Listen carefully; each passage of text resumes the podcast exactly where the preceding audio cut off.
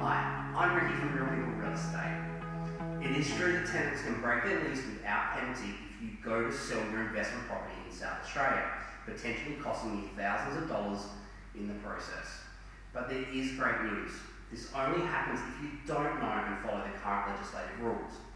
Firstly, if you're about to sign a lease with a tenancy and you think you might be selling, you should disclose this to your prospective tenants before they sign a lease agreement. While you might think that this could make it harder to secure a great new tenant, if you think you might be selling, not doing so could mean that you put the wrong tenant into your property also.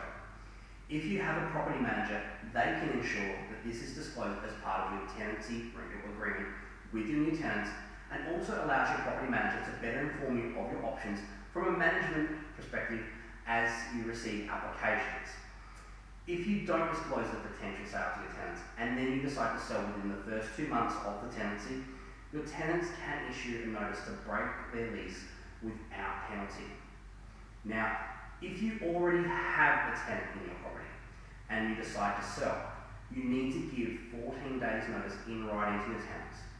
Until these 14 days have passed, the property can't be advertised and you can't have prospective purchasers shown through the property. If during this time the property is advertised or prospective purchasers have been shown through the property, the tenancy can issue a notice to terminate the lease without penalty. While the tenants have two months to exercise these rights in the event that the appropriate notice hasn't been given, even if your tenants do decide or did decide to stay on after not being given a fair amount of notice in either of these two scenarios, this is generally not going to help.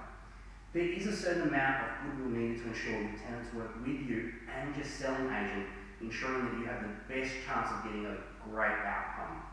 Now, great tenants can often be seen as attractive benefits to other investors looking to purchase the property, just as disgruntled tenants can be seen as a problem to be dealt with in contrast.